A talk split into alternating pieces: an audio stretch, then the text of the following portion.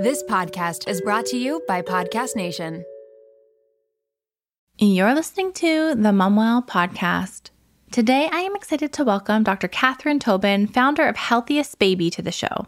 Dr. Cathryn is a pediatrician with more than 33 years' experience, and I will go out on a limb and bet that you've seen her content across Instagram, supporting parents with all things babies and toddlers. I've invited Dr. Cathryn on the show today to help us understand the myths around toddlers. Are the twos really that terrible, or do toddlers get a bad rap? In this episode, we talk about what we can factor into the reasons why toddlers behave the way that they do, the needs that might be underneath some of the behaviors, and we also talk about ways to avoid the power struggles and some of the other common challenges that parents often bring up in the toddler phase. We address things like potty training and navigating tantrums, as well as how to set realistic expectations during this time that are developmentally appropriate for the age and stage that our child is in. I've known Dr. Cathryn in the Instagram world for quite some time, and I was so excited to sit down with her and have this chat. Let's hear this week's episode with Dr. Cathryn of Healthiest Baby.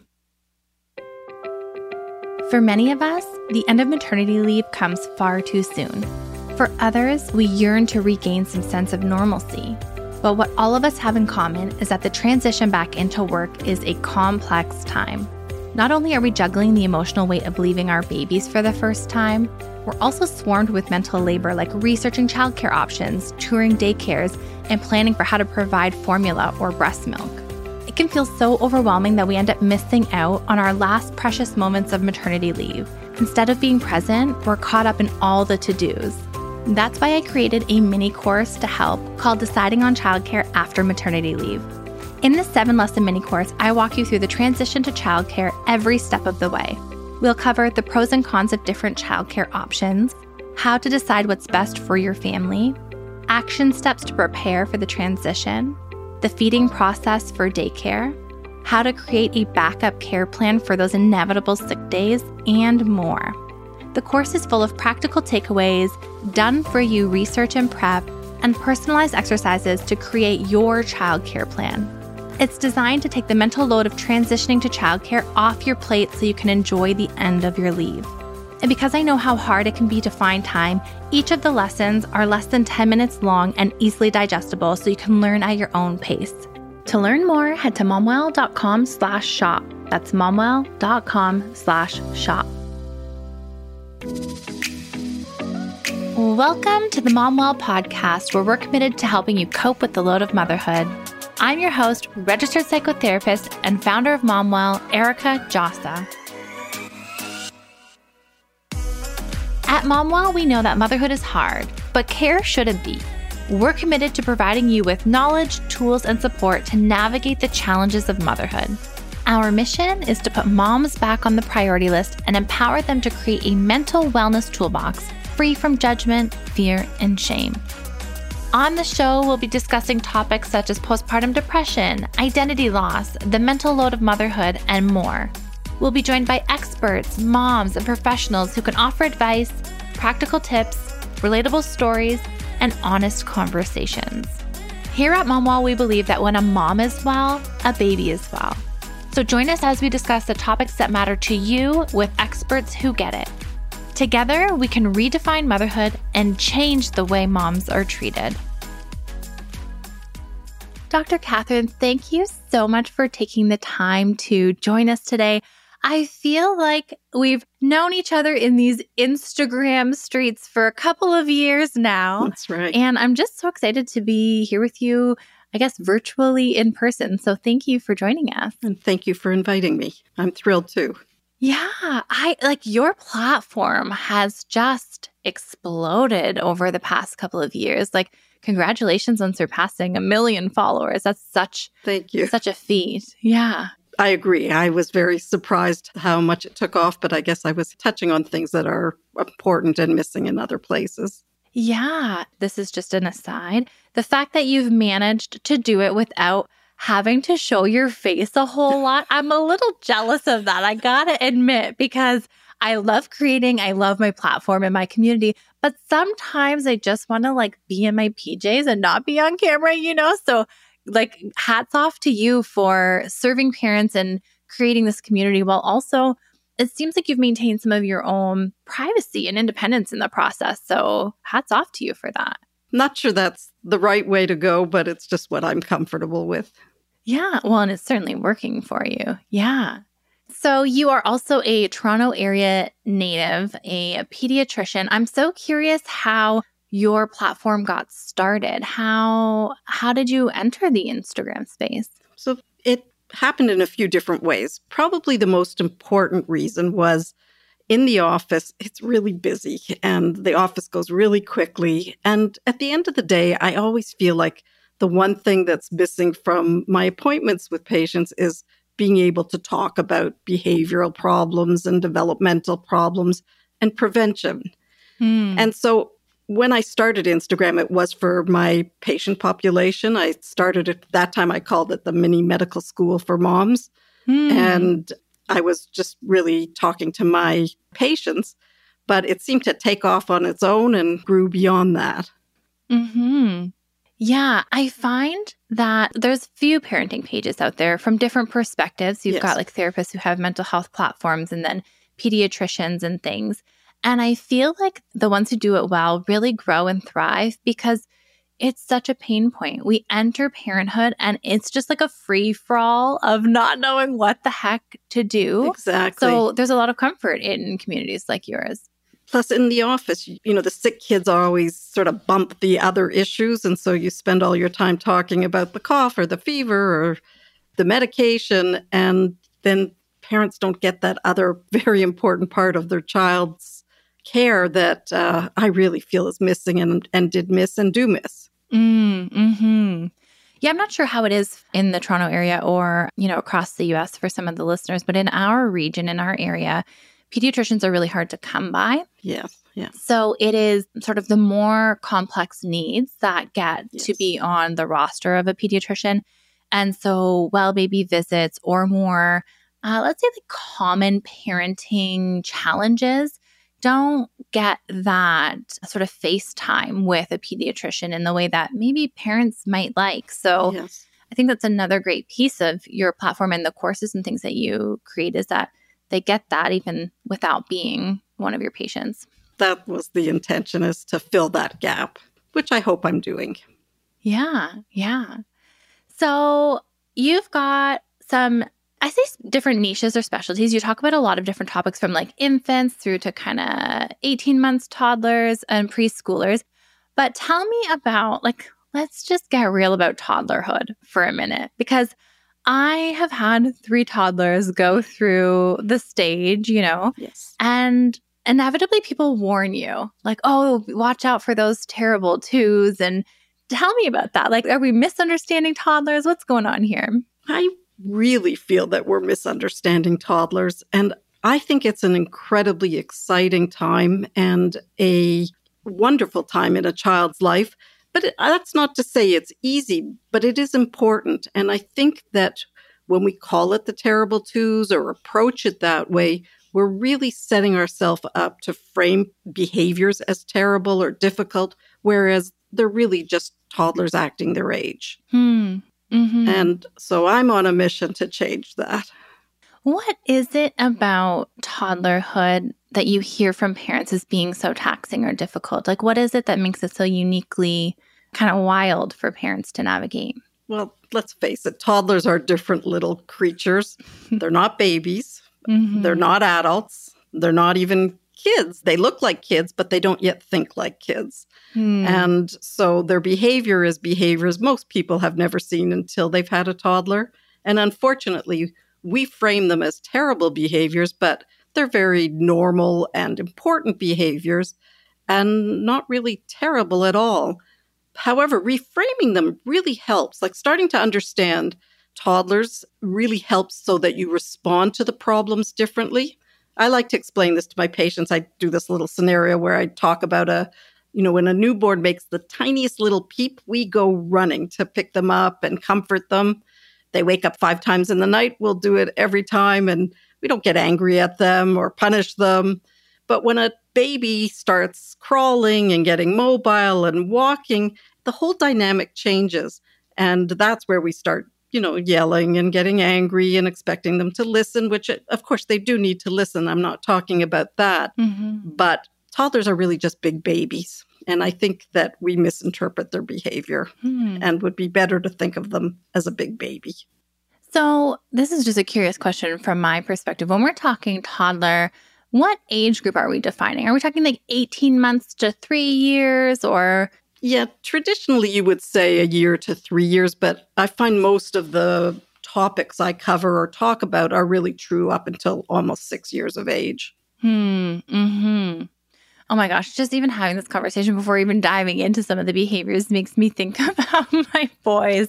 And like, these were the years I found personally when the kids were young, around 18 months or so to be the hardest. I mm-hmm. feel like 12 to 18 months because the kids were mobile yes. and into everything, but they lacked like a rationale or a reasonable understanding to like, hey, don't walk by the street, kind of take yeah. that direction.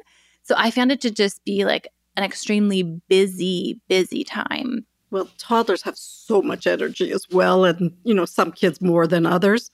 But it's not just emotionally difficult, it's physically difficult because some kids do not stop. And lots of parents think, oh my goodness, my child has ADD or an attention problem or there's something wrong with them. But they, by nature, are just very busy. And curious. And curious.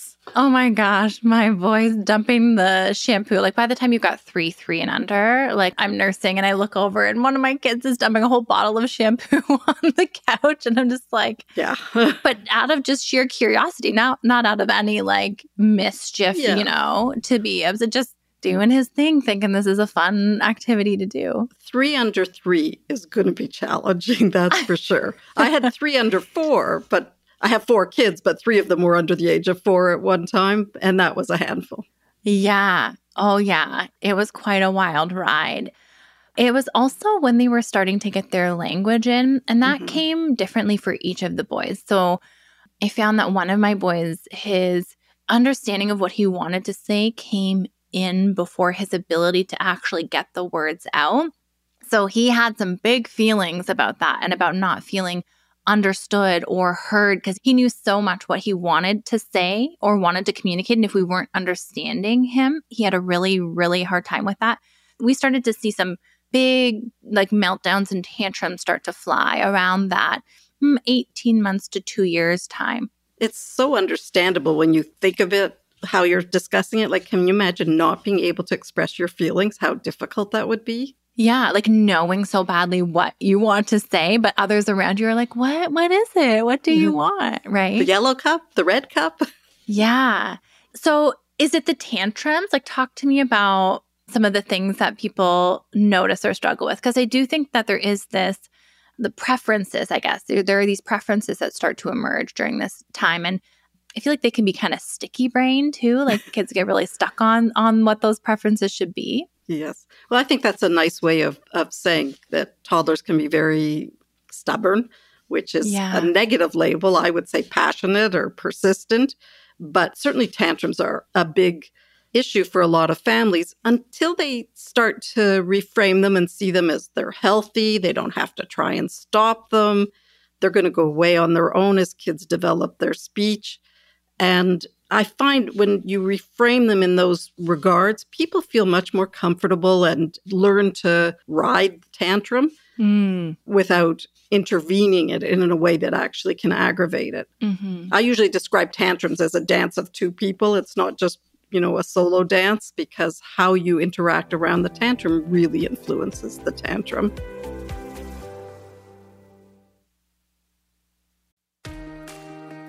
One of the most relentless mental loads is being the juggler of medical appointments.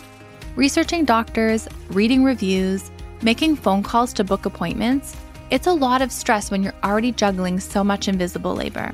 That's what makes ZocDoc great for moms. ZocDoc is a free app and website where you can search and compare hundreds of types of highly rated in network doctors, including mental health providers, and instantly book appointments with them online. ZocDoc has doctors of all specialties, including therapists, psychiatrists, and psychologists, with verified patient reviews so you can make sure they check all your boxes. You can find mental health providers who offer in person appointments, virtual consults, or both, whatever works for you.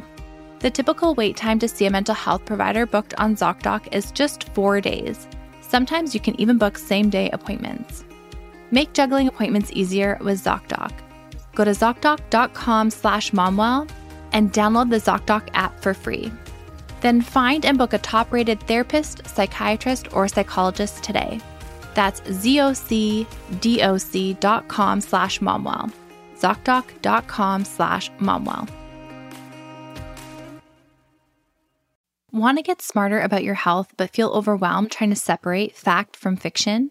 We hear a lot about gut health, microbiomes, and other nutrition topics, but taking the time to research these is exhausting, and there's a lot of misinformation out there. The Zoe Science and Nutrition podcast makes it so much easier to get the information you need. With the help of world leading scientists, the podcast gives you research based information so you can make informed choices for yourself without pressure and guilt. People are loving Zoe Science and Nutrition. Listener Stephanie's Apple review says the Zoe Science and Nutrition podcast is a life changing, science based, myth busting podcast. That's a must listen for anyone who eats food and wants to understand how it affects their body. With the Zoe Science and Nutrition podcast, you can join Stephanie and millions of others accessing quality information about their health. Find it wherever you listen to podcasts.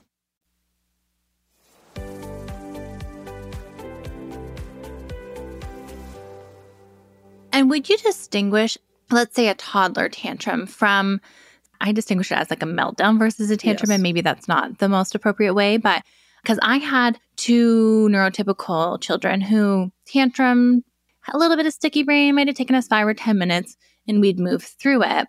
And then I had a neurodivergent or like ADHD son who the tantrums became 45 minute meltdowns and like the world halted until we worked it through. So I think I would say there's maybe like a continuum of what is more the norm and average, and then more extreme cases, would you say?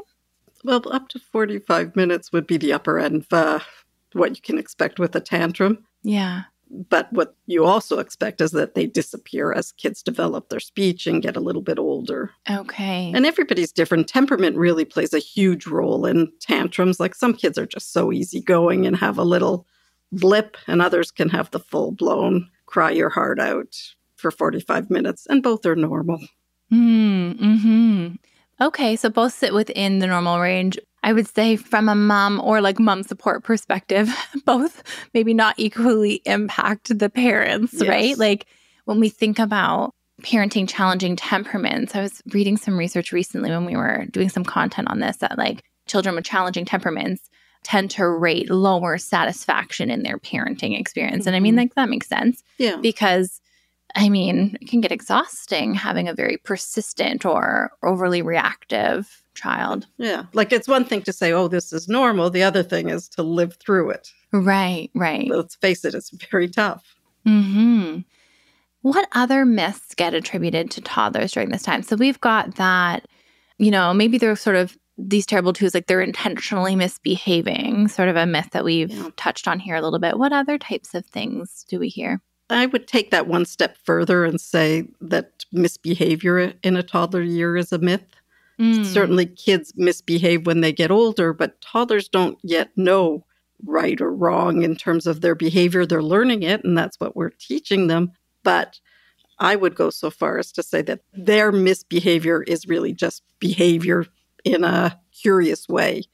And so we need to move away from punishing them for I call them messy moments or tricky moments rather than misbehavior. Hmm. And again, I think by reframing them, we can approach them in a much more calm attitude and work through it and teach them as opposed to punish and yell at them. Hmm. I'm having a little light bulb moment here. Can we lean into this idea of misbehaving for a second? Because when we hear the word misbehave, to me, it implies that there is some like conscious choice to make a decision against mm-hmm. what we know to be right. Yes. Right? I agree. Yeah. Like, and I think about that as in, I don't know, maybe when, when we're a teenager, we know we should be home by a certain time, but we choose to stay out and hang out longer and things. Mm-hmm. But what you're saying is it's more out of maybe dysregulation of their emotions, or it's more out of curiosity about how this shampoo would look all over the couch exactly. than it is about actually intending to misbehave. Like pouring that shampoo out was probably not to drive you crazy, you know, more what's going to happen if I pour this out. Mm-hmm. And the problem is is that we think of it as misbehavior and then punish for it. Mm. As opposed to, and I'm sure you actually dealt with it differently, but the concern is that we think of things as punishment and then punish instead of teach. Hmm. Yeah, I can see that. I actually have a video. I I got a good chuckle out of it at the time in the "you've got to be kidding me" kind of way. But I have a video to this day of him like slapping all the shampoo across the couch. um. Okay. What about other any other myths that are persistent? There's a lot of myths. we could look at the myths in potty training and okay. the thought that we have to train a child to use the potty. Okay. As opposed to when you think of how a child learns to walk, we don't teach them how to walk, we don't reward them every step they take. And the same thing goes with potty training. Kids learn through the right environment, setting things up so it inspires them to use the potty and we support them but we don't need to teach them because there's an element of control and pressure that causes problems when we try and teach potty training. Hmm. This is bringing up all kinds of narratives I've seen in the like celebrity environments of people like instead of using diapers, like teaching their babies to void on potties or something. I don't know. I've, I've been seeing this like trend. Yeah, there's a whole movement. Yeah. Yes. I, I have a few patients that have their kids using a potty like nine months old. Yeah. Yeah. And what you're saying is like there are sort of natural readiness cues or abilities that evolve? I'm saying if you literally think of how a child learns to walk, which is we create spaces where they can move up to the couch, pull themselves up, start to take steps, trial and error. Yeah. So, in the same way, if you you know, have the potty out, you have the right attitude, you help them when you see, okay, it looks like they're about to be ready, they're doing that little dance, and invite them to use the potty. Talk about the potty when you use the toilet. But what we don't need to do is take them to the chair, tell them to sit down, tell them they have to go pee or poop. You know, we can develop much more confidence in their ability to learn to use the potty with the right motivation and the right environment. Mm, mm-hmm. And I've added in this one other step, which is I've really discovered there's such a thing as pre potty training. And the whole notion of needing to wait till your child is ready is partly true, but there's lots of things you can do to help the process before they even show you signs of readiness that makes it so much easier once they are ready.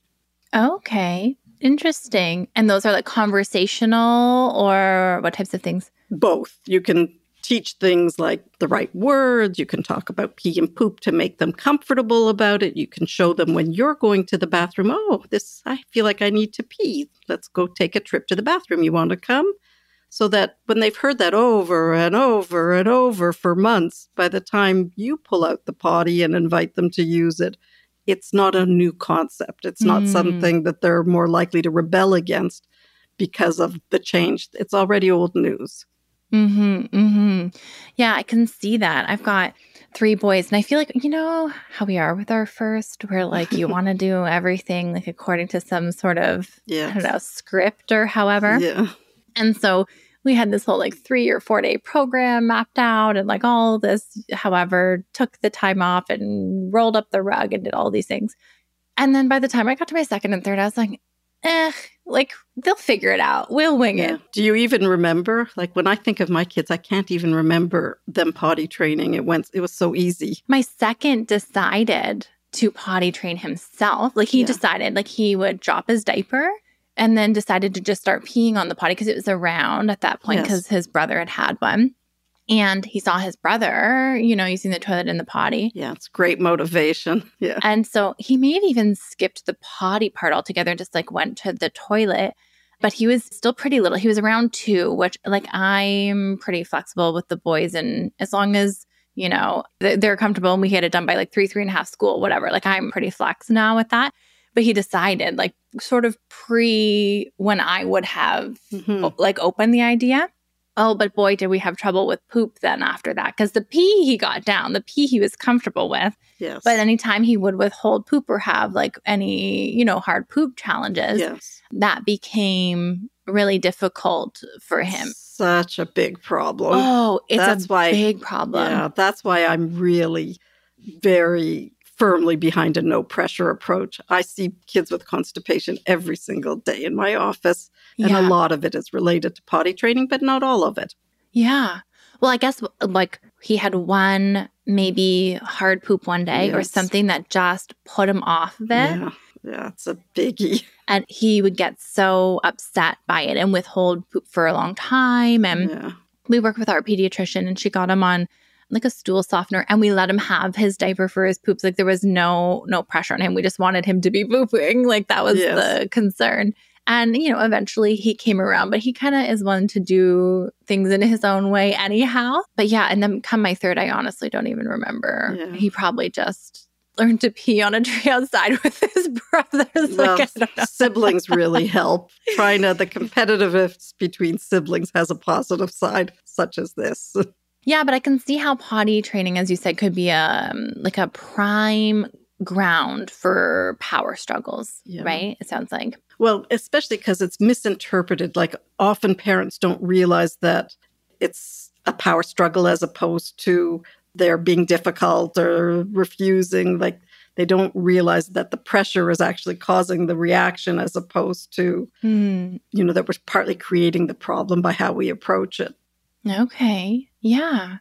How about another myth for toddlers that you see frequently?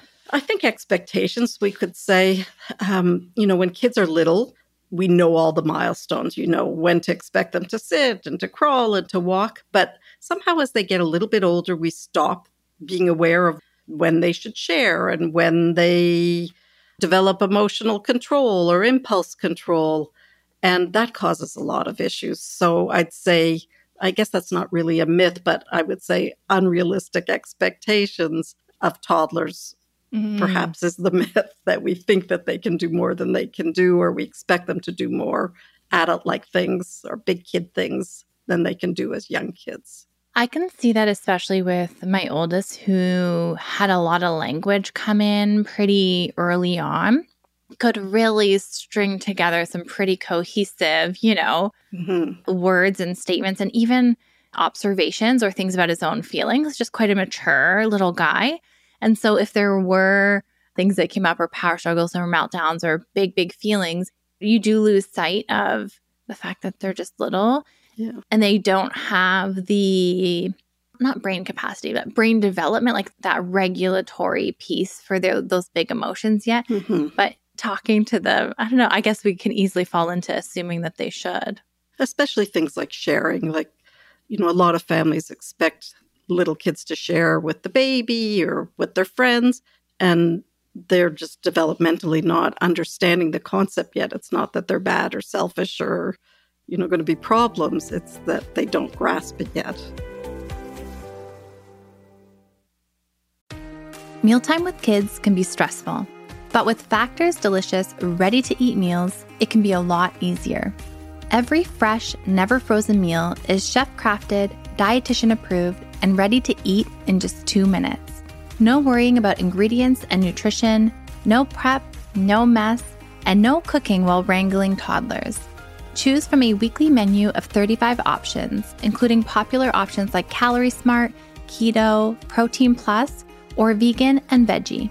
Also, discover more than 60 add ons every week, like breakfast, on the go lunch, snacks, and beverages to help you stay fueled and feel good all day long. What are you waiting for? Get started today and fuel up for your springtime goals. Factor can even be tailored to your schedule. Customize your weekly meals with the flexibility to get as much or as little as you need. Pause or reschedule deliveries to suit your lifestyle. Take the stress out of meals with Factor. Head to factormeals.com slash momwell50 and use code momwell50 to get 50% off your first box.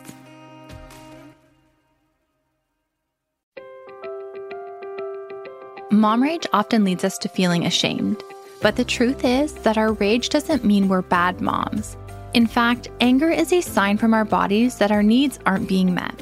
As moms and therapists, Dr. Ashurina Ream, Psyched Mommy, and I understand mom rage. We know that we all lose our cool sometimes. And we also know that with the right tools and strategies in place, those moments happen less often. We've teamed up and combined our years of experience to create All the Rage, raising kids with less anger and more connection, a course designed to be your go to resource for preventing and handling your anger. We dive into what causes your anger, how it impacts your body, how to reframe your thinking, and how to stay calm in triggering moments. And because we are all human, we also include strategies for repairing after we inevitably lose our cool. In honor of Maternal Mental Health Week, you can save $20 on the course with promo RAGE20 this week only. Don't miss out on your chance to save and make a positive change. Head to momwell.com slash rage and save with code RAGE20. That's momwell.com slash rage, code RAGE20.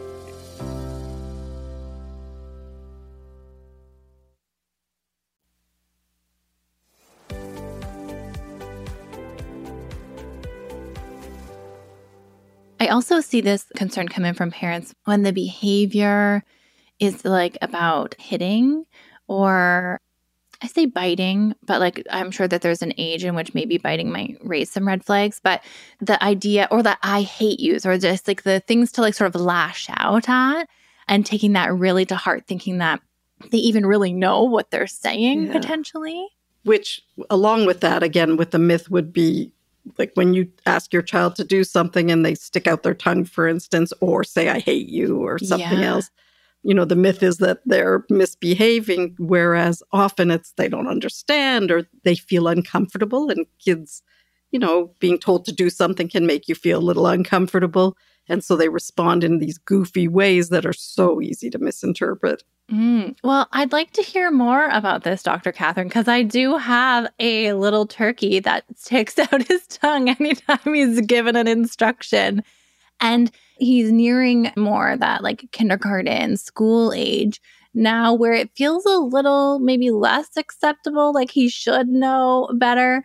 But what is going on? Well, it sounds cheeky. oh, oh, he's a cheeky. Yeah. there's no question it sounds cheeky, but I would really caution you how you react to it because kids, you know, just love the power. And if they see you get upset with it, they are certainly more likely to continue it. So, for whatever reason it began, it can take on a life of its own based Mhm. on how we respond to it.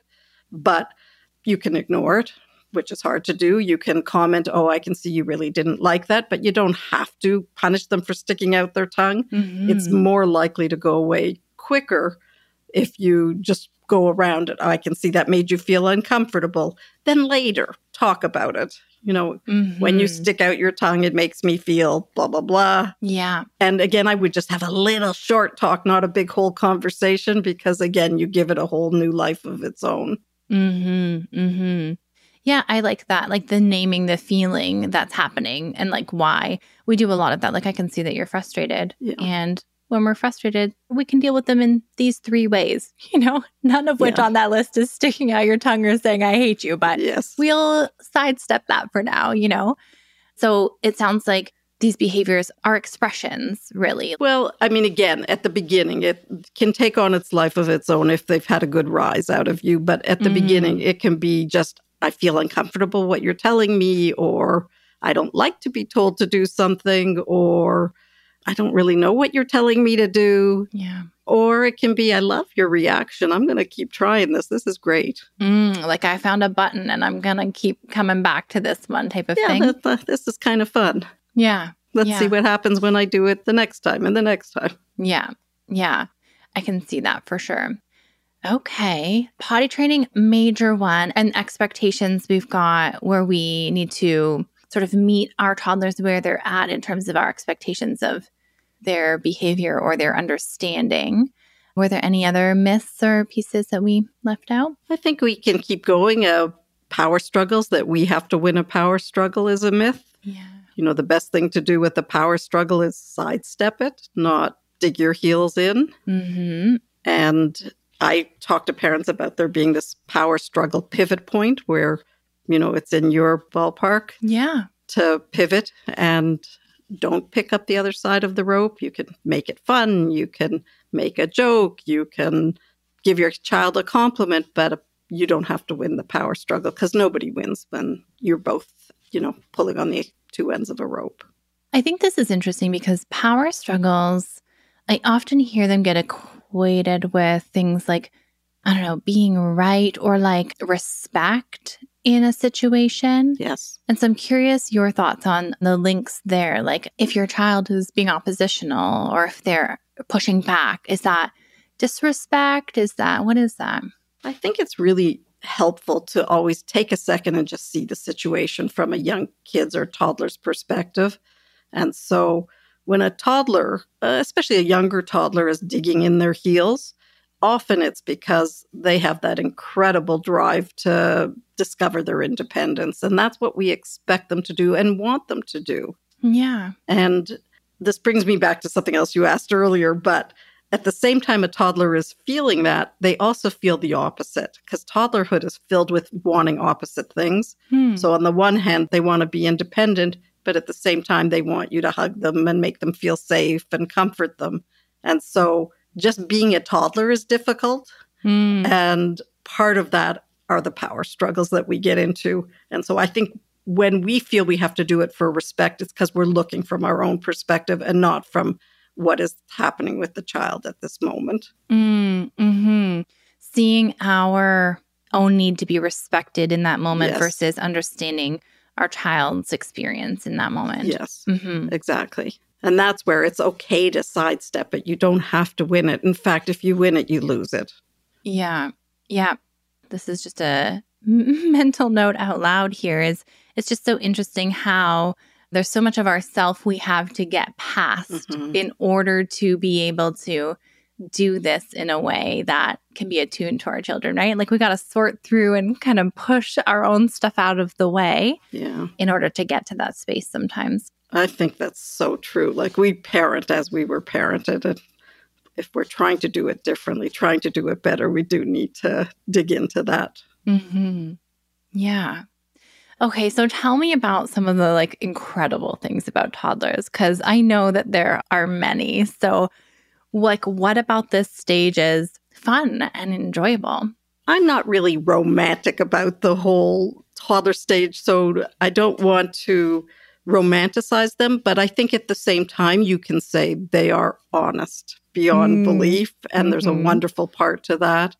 They're passionate, they're persistent, they're energetic, they're loving. Like there's nothing like a toddler's love. Mm-hmm. And they're learning. They're learning what does it mean to be part of this world. And if you watch them, everything they do is so interesting. And I think that part of standing back and watching your toddler is something we don't often do, but there's so much to learn. Not, I mean, in ourselves, but learn about them through Mhm. watching them and seeing them experiment and try things and trying to understand how things work and where they fit in and how they fit in.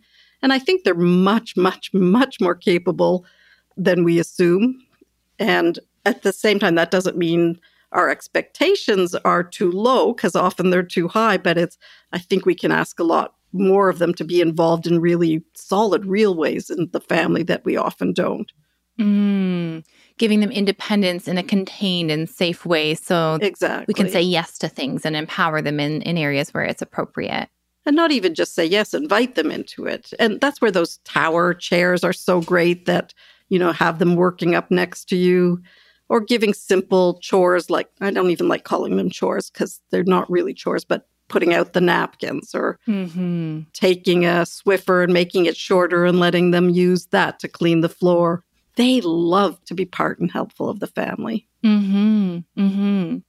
When I think about early postpartum versus my toddlers, my boys as toddlers, I think about being exhausted. Yeah. But I also think about, I guess, exhausted in different ways because both are very exhausting. But I think about the way that they slowed me down to see and appreciate things that I would have walked by and not cared about at all. For Like, sure. I don't care about the snail on the sidewalk, for example, or the things that pull us back into mindfulness and our surroundings, which as adults, we lose so much of that. Yeah. And so that was a really special thing I noticed that they just slowed me down a little bit to appreciate things around me a little bit more. That's definitely something you can say about a toddler is they show you these amazing things about the world. Yeah. And then also their enjoyment in experiences. I yeah. find that you know, you pour so much into your babies in the postpartum stage, and it's kind of a little underwhelming or under rewarding in the sense that you don't get a lot of reciprocal mm-hmm. interaction back from them, right? Mm-hmm. But like your toddler will pick every dandelion and bring it to you and will appreciate and, and be in moments with you and sort of reciprocate it back. And so, in that way, I think that it's also a nice stage where I want to say your relationship like deepens a little bit with them during that time because there is more back and forth between the two of you. Well, plus, they show you their personality then as well. Yeah. Yeah. It's funny. I'm sitting here looking out in my garden as we're talking, and I'm just having these memories of one of my children when they were toddlers would just go back and forth and back and forth, and I'd be running back and forth for a half an hour. It's just reminding me about that, how physically exhausting that stage was. Oh yeah, my oldest we used to call him the blur because anytime we would try and get a photo, like at the zoo or anything with his group of friends, he would just be this streak in the photo. Yeah, that was my son. yeah, yeah, it is so exhausting, and you know, not to like romanticize this stage because it is just hard. It is a hard stage, but also to find pockets of these moments where we really connect. It's kind of like you wrestle these kids to bedtime and you're exhausted, and the whole day has been so irritating by the time they're finally in bed. And then when they're sleeping and they're so peaceful, you're just like, oh, they're just so cute. And if it weren't for those moments, you know, in parenthood and like with our toddlers, where you really just have this, you know, sweet connected moment with them, it would all feel challenging. And so it's those little pockets of things I think that keep us going. Yeah. I think also trying to reframe their behavior into, you know, a tantrum is just a toddler acting his age. Like if you say that to yourself over and over, mm. a hmm. tantrum becomes less painful for you. Yeah. It doesn't become less painful for the toddler, but you interact with it differently when you see the innocence of it and their behavior isn't a reflection of how I'm parenting them. Exactly. I think that moms really internalize, maybe parents generally speaking, but the moms that I work with, like, oh, if my child's having a tantrum, it's a reflection on how I've handled the situation in some way. Exactly. It's realizing it's normal, it's healthy, and it's not something I've done. Hmm. All right. Any final toddler thoughts for us as we think about wrapping up? Any reframes?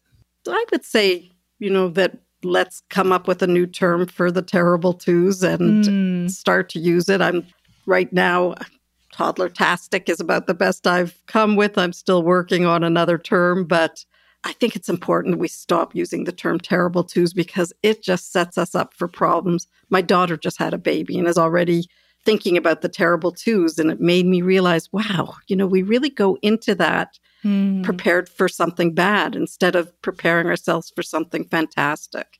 Yeah. Yeah. That narrative is very strong that she'd be preparing herself for it already. Mm-hmm. And then I'm like, oh, but why aren't we preparing her for postpartum and having her like supported in her sleep? And I go on my whole soapbox there, but um, she's supported. Yeah, yeah. I'm like, oh, we need to make sure she's focused on herself in the postpartum and making it through. But yeah, no, I really love that toddler tastic. And and I'm curious, like if any listeners have different ways that they've reframed it or thoughts or ideas, DM me, let us know. Like I'm so curious to know how others perceive it as well. Where can our listeners find you online, learn more from you? So I'm at healthiest underscore baby on Instagram. I have a podcast, Toddlers Made Easy, that's available everywhere. And I wanted to offer your audience a freebie about how to prep for potty training yeah. so that you can potty proof and make it easier for you down the road. And I'll provide you with the link for the show notes. Yes, we'll make sure to link that in the show notes and also your Instagram page and your other resources if they haven't come across you already and they're scrolling because you've got a very popular community. So we'll make sure to link all that through that they can find their way and appreciate you taking the time to be with us today. Thank you. It's been a real pleasure and I'm glad to finally meet you. Yeah, me too. Thanks. I took away some really great nuggets from that episode. A lot of parents that I work with struggle with how to get to realistic expectations with their child So, Dr. Cathryn telling us to just think of their toddlers as big babies without all of those developmental skills yet helps give us a visualization that might help us to flex those expectations a little bit. As I mentioned, for me, it can really help to take my child's perspective and see that it can be really hard to be little, to not have the vocabulary to express what you need, or to feel like what you want isn't being heard or understood. And let's be honest, even as an adult, there are times when I want to throw myself on the floor and have a tantrum they just don't have a filter and get to follow through on the things that we sometimes think or feel. In all seriousness, if the toddler stage or preschool stage or any parenting stage is really challenging for you or is maybe creating friction or problems between you and your partner in how you approach these parenting decisions, our therapists at Momwell can help. To learn more about the support that we offer and to book a free 15 minute consultation with one of our therapists, head to momwell.com. That's momwell.com. I'll see you right back here, same time, same place next week, where I'm being joined by Stephanie Kramer, Chief Human Resources Officer at L'Oreal USA, to discuss her new book, Carry Strong An Empowered Approach to Navigating Pregnancy and Work. You don't want to miss it. I'll see you right back here next week. I can't even begin to tell you how happy and honored I am that you choose to spend your time here with me each week. If you're looking for resources or links from today's show, or you need a refresh on anything we've talked about, visit our show notes. You can find the link in the episode description, or you can head directly to momwell.com slash learning center. To join the Momwell email list and be the first one to know about new episode drops, insider info, or freebies, head to momwell.com slash newsletter. Join me next week. Until then, remember that you have to be well to mom well.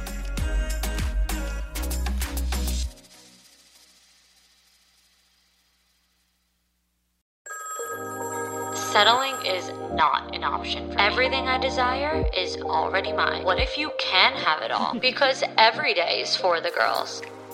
Hello, hello. Welcome to For the Girls podcast, hosted by Victoria Alario for the girls who want more.